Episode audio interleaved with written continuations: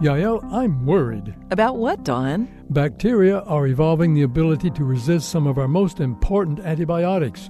Unless something is done, resistant strains of bacteria may kill 10 million people per year by 2050. Biomedical scientists are working hard on multiple approaches towards solving this problem. In 2020, a team of American researchers reported a major breakthrough. For the first time, they identified a new antibiotic using artificial intelligence. How did they do that? They used a deep learning neural network. Neural networks can learn to recognize patterns from a training set of examples of the pattern. The researchers trained the network with data on the molecular structures of 2,500 different drugs and data about how effective each substance was as an antibiotic.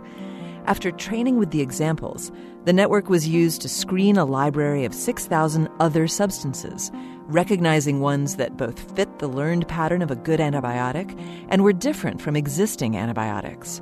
Finding substances different from existing antibiotics was especially important because it is likely that these will be harder for bacteria to evolve resistance to. I hope it worked. It did.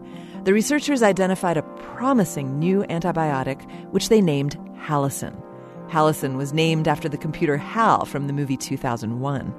Preliminary tests indicate that Halicin has properties that will make it especially hard for bacteria to evolve resistance to it.